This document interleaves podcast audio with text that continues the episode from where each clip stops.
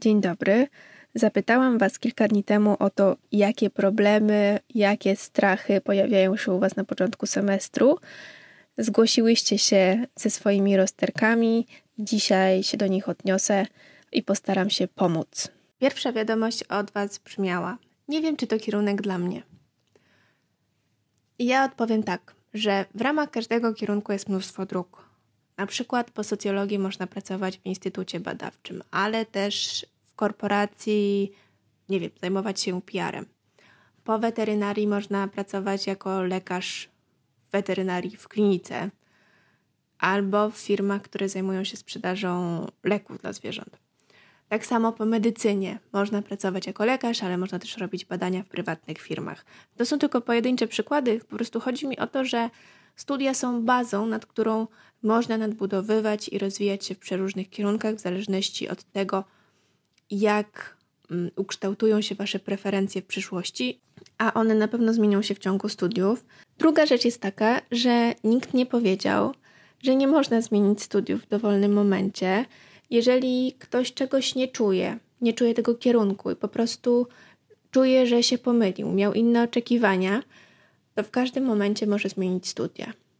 Na pewno ktoś z waszego otoczenia, bo pewnie tego wiele osób się obawia, powie mniej lub bardziej przyjaznym tonem, że bez sensu jest rzucać studia w tym momencie. Nie wiem, czy to będzie pierwszy, drugi, trzeci czy czwarty rok, ale ja i wielu innych ludzi uważa, że bez sensu jest się nie spełniać, męczyć, przymuszać. Wydaje mi się, że dzisiaj już nikt nie oczekuje, że dziewiętnastolatek podejmie trafną decyzję co do tego, e, kim chce być w przyszłości.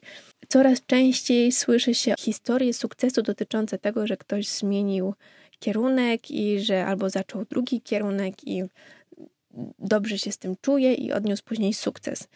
Ja sama znam takie osoby, które przed 30, a nawet po 40 zaczęły studia i pracują sobie w tym kierunku, e, w tym zawodzie drugiego wyboru.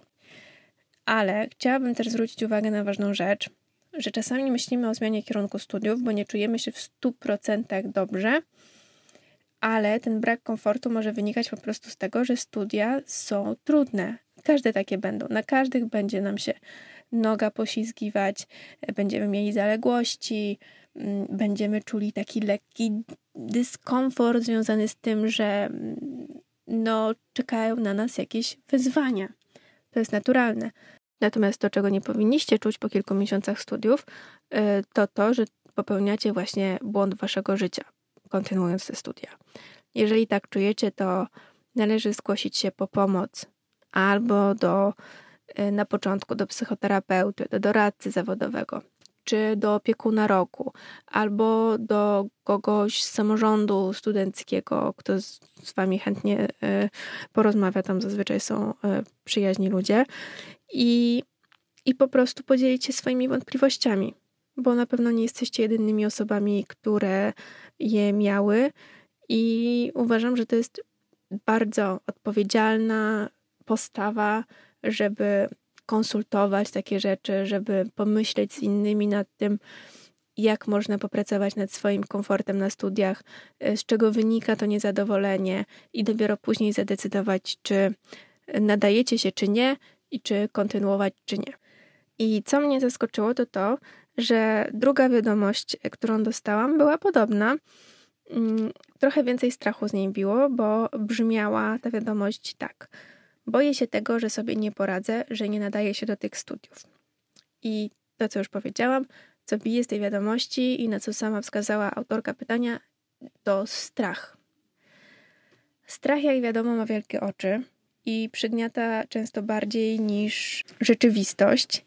I kiedy myślimy o studiach jako o całości, jako o takim wielkim pięcioletnim projekcie, w którym mamy uczestniczyć, to faktycznie to może przerażać, bo w głowie mieszają się myśli y, różne. Na przykład będę kiedyś musiała, musiał napisać pracę magisterską, zdać egzaminy, zrobić praktyki, y, zdać y, dziesiątki egzaminów, oddać dziesiątki prac do zaliczenia. Pewnie jeszcze gdzieś tam się kryją e, historie znajomych, którzy dali radę na studiach albo nie dali rady, i pewnie też mnóstwo stereotypów. I uwierzcie, że ja miałam taki sam mętlik w głowie. Byłam tak samo przerażona, że nie dam rady, ale pomagała mi jedna myśl, że wielu ludzi przede mną poradziło sobie ze studiami, więc dlaczego ja miałabym sobie nie poradzić?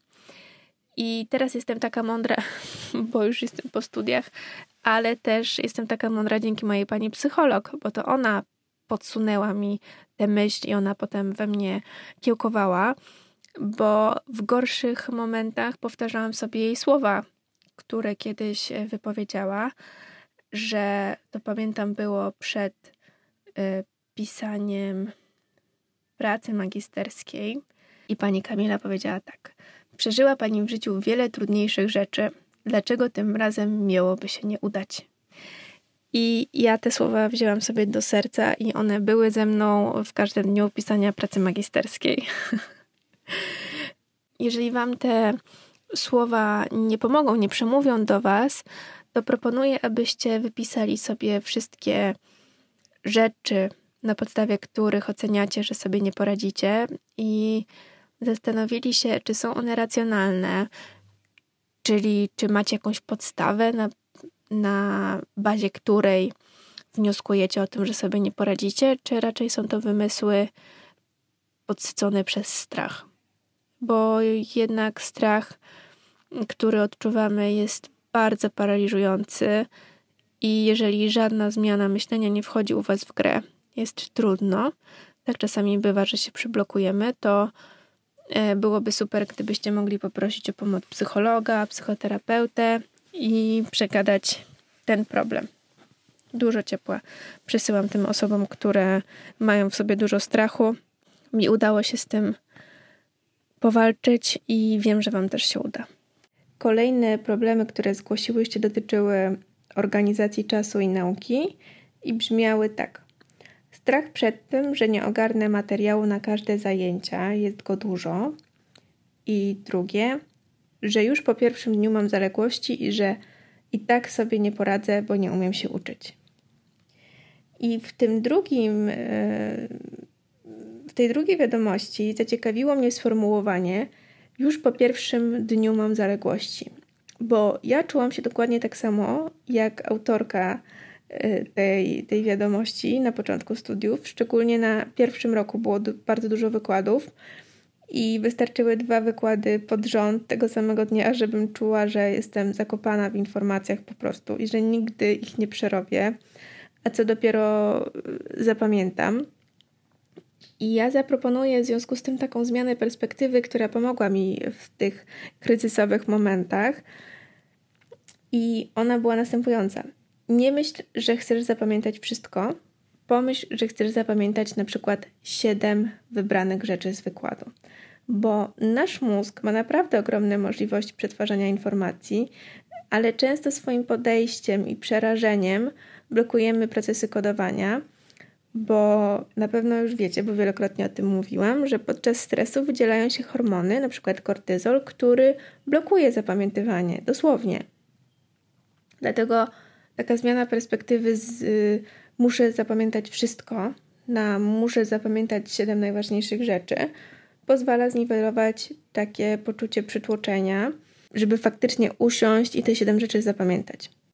I według mnie zmiana myślenia jest podstawą. Dopiero później możecie zacząć wprowadzać jakieś kreatywne sposoby na naukę, na przykład robienie notatek w formie pytań i odpowiedzi, pałac pamięci, o którym w końcu zrobię niedługo materiał, mapy myśli, notatki w takich programach jak Chrome czy Obsidian. Dziękuję tym samym e, jednemu z Was, bo o ile Chrome znałam, to o Obsidianie nie miałam pojęcia, ale o tych programach e, też będę mówić niedługo. Także takie mam, taką mam odpowiedź na te dwa powyższe problemy. Najważniejsze jest, żeby zmienić, mm, żeby zdjąć z siebie to przerażenie a dopiero później pracować nad tym, e, jak w fajny sposób e, zapamiętywać, tak żeby nie zanudzić się na śmierć. Kolejny temat, którym się zajmiemy, to źle rozplanowany czas. Tak określiła to jedna z Was. Nie wiem, co konkretnie miała na myśli, e, mówiąc, że źle rozplanowuje czas, ale domyślam się, że chodzi o to, że po prostu ma poczucie, że się nie wyrabia, że jest w niedoczasie, że robi rzeczy na ostatnią chwilę.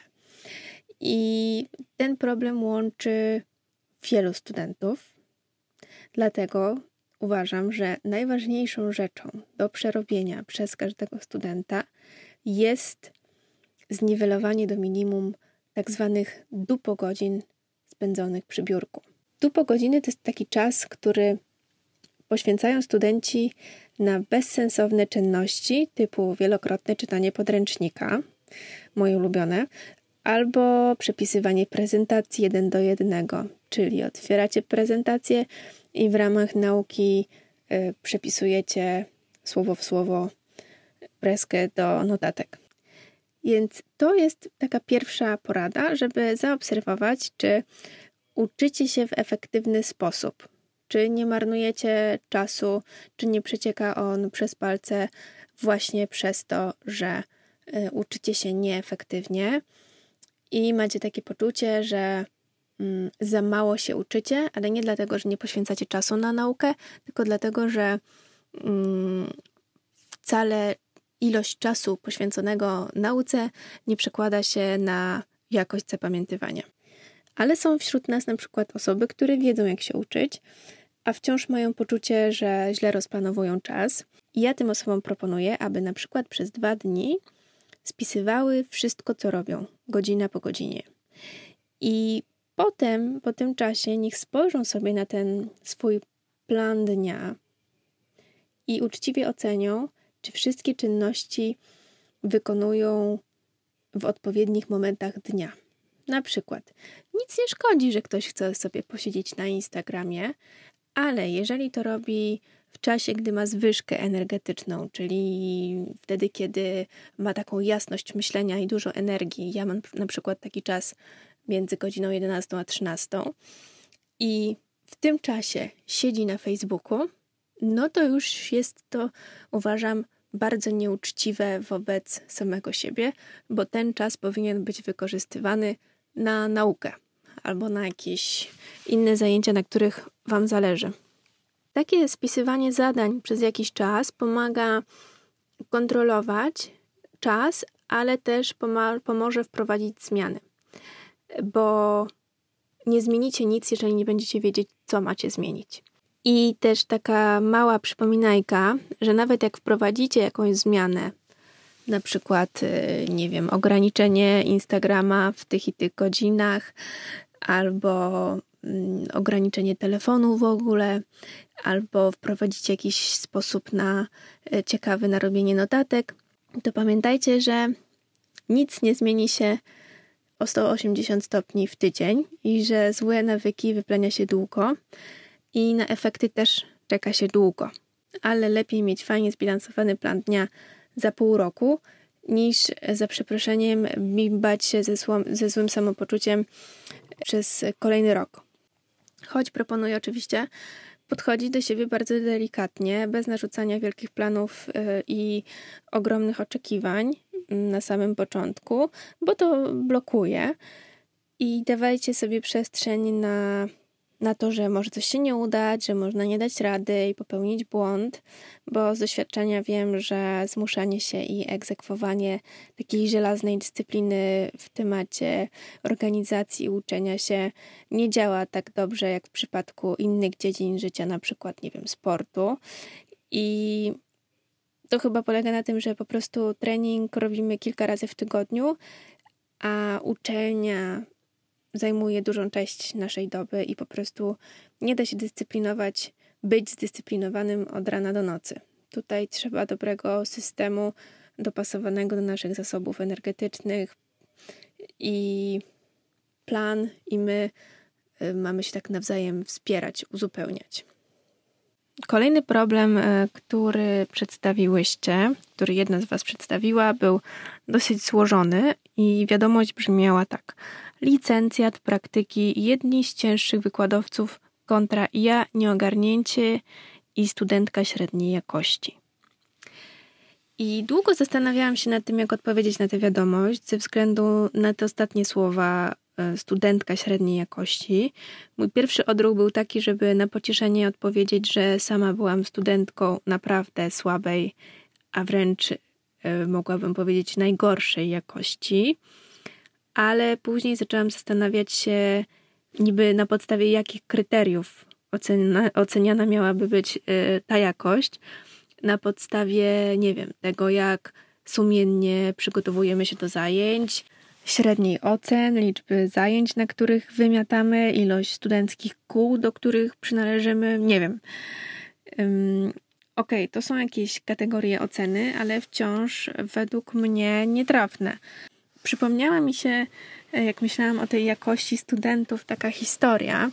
Chodziłam kiedyś na zajęcia z dziewczyną, która nie odezwała się ani słowem przez cały semestr ćwiczeń, a na ćwiczeniach się przecież gada i omawia teksty. I z zewnątrz to wyglądało tak, jakby po prostu nigdy nie była na zajęcia przygotowana. Ale na koniec semestru okazało się, że dostała najwyższą ocenę z eseju i została publicznie pochwalona um, za tę pracę. Więc gdybyśmy mieli oceniać jej jakość, jakość tej dziewczyny jako studentki pod względem aktywności, to byłaby w cudzysłowie mówiąc słaba. Ale pod względem twórczości pisarskiej była świetna. No to w końcu jaka była? Świetna czy słaba? Wiecie o czym mówię. I chcę przez to powiedzieć, że po prostu nie ma obiektywnych kryteriów oceny jakości studenta, bo niektórzy potrzebują więcej czasu, żeby rozwinąć skrzydła, albo rozwijają skrzydła w obszarach, które są niewidoczne i potrzeba czasu i uwagi, żeby się do nich dokopać. I nie wiem też na podstawie jakich cech autorka pytania um, oceniła, że jest studentką średniej jakości, bo może źle jej idzie pisanie, ale jest, y, nie wiem, niezastąpiona w prowadzeniu dyskusji albo pracy w grupie. I kto wie, ja nie wiem, bo nie rozmawiałyśmy ale postanowiłam się, pomimo tej mojej niewiedzy, odnieść do tego pytania, bo autorka napisała, że obawia się tego semestru, bo ma ciężkich wykładowców.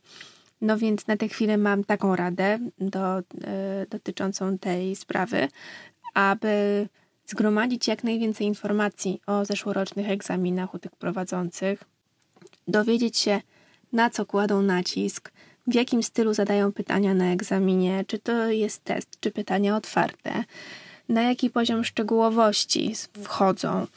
I dopiero po zebraniu tych informacji należałoby raz w tygodniu robić pod tym właśnie kątem powtórkę.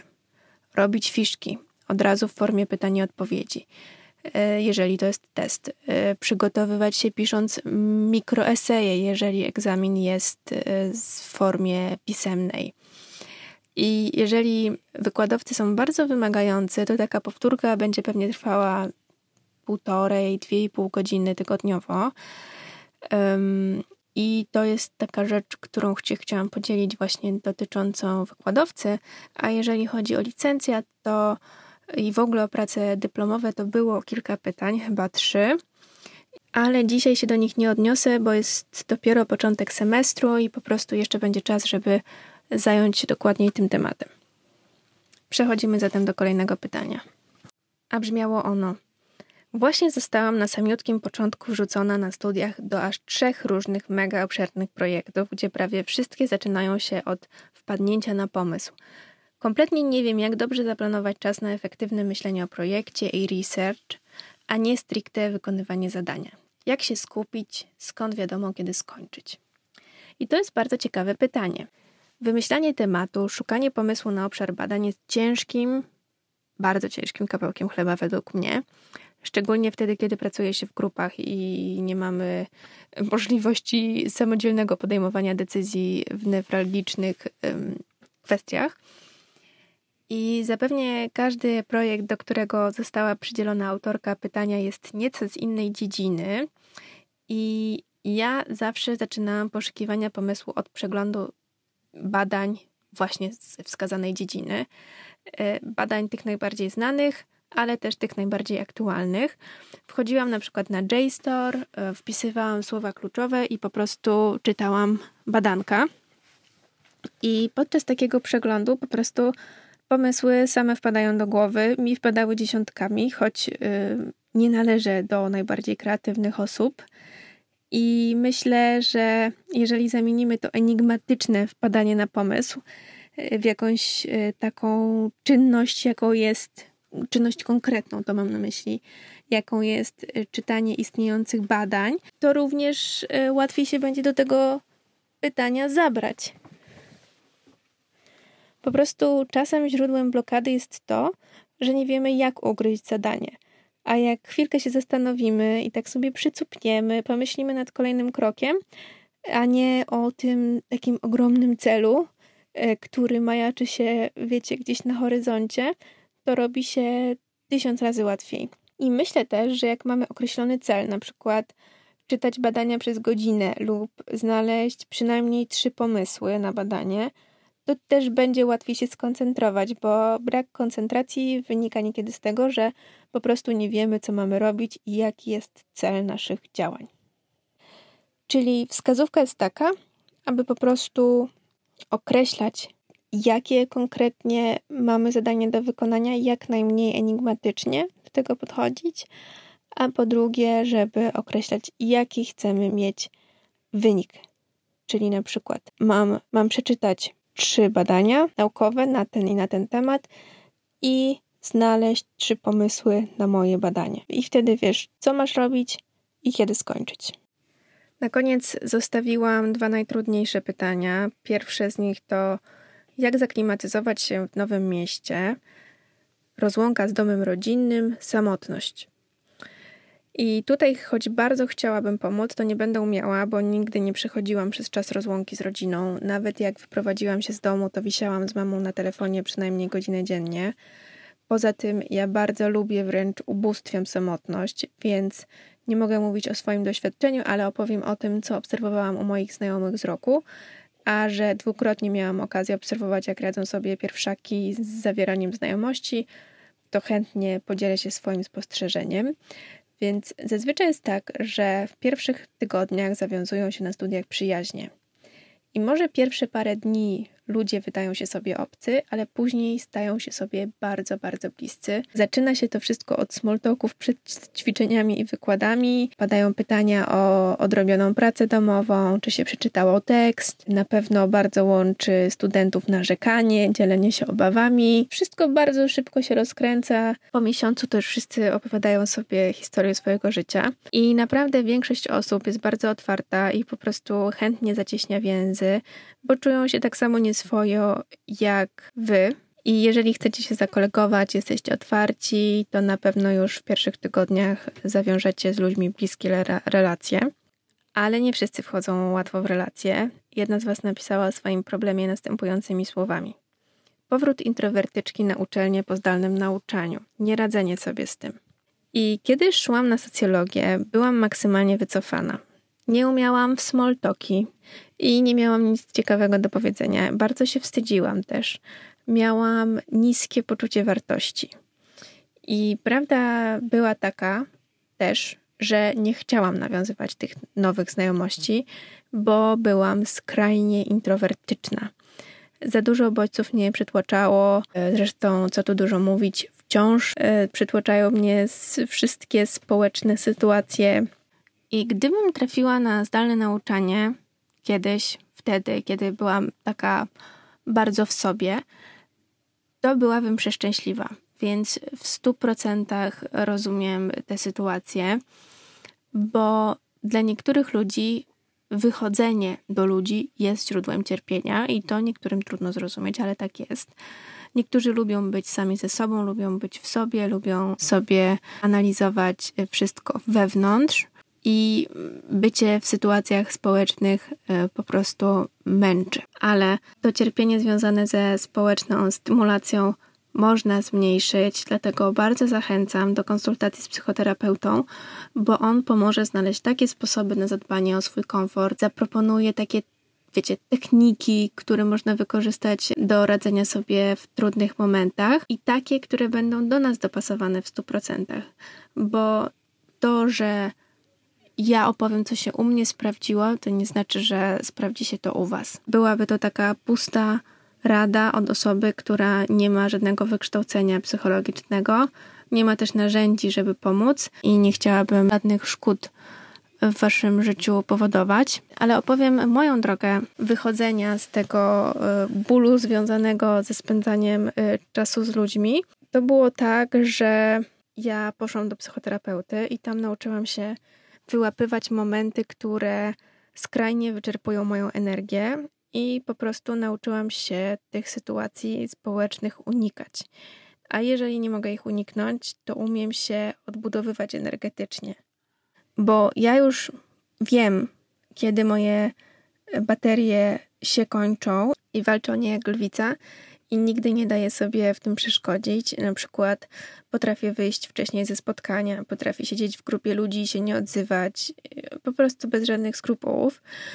Ale żeby dojść do takiego etapu, potrzebowałam naprawdę wielu godzin, dziesiątek, setek pewnie godzin samoobserwacji i później odwagi, żeby organizować przestrzeń wokół siebie na swoich zasadach. I w tym bezsprzecznie pomaga psychoterapia. I jeżeli tylko masz, zwracam się do autorki pytania, możliwość porozmawiać ze specjalistą, to to będzie naprawdę najlepsze możliwe wyjście. I to było ostatnie pytanie. Jeżeli macie kolejne, to proszę piszcie do mnie. Naprawdę chcę dla Was jak najlepiej. Może nie na wszystko udało mi się odpowiedzieć, ale też będzie czas na to, żeby pogłębić pewne sprawy. I chcę, żebyście uczyły się lepiej ode mnie, łatwiej ode mnie, żeby Wam to przychodziło łatwiej niż mi i żebyście szły przez studia, wiecie, z wysoko podniesioną głową po prostu. Także do usłyszenia. Kłaniam się i buziaczki.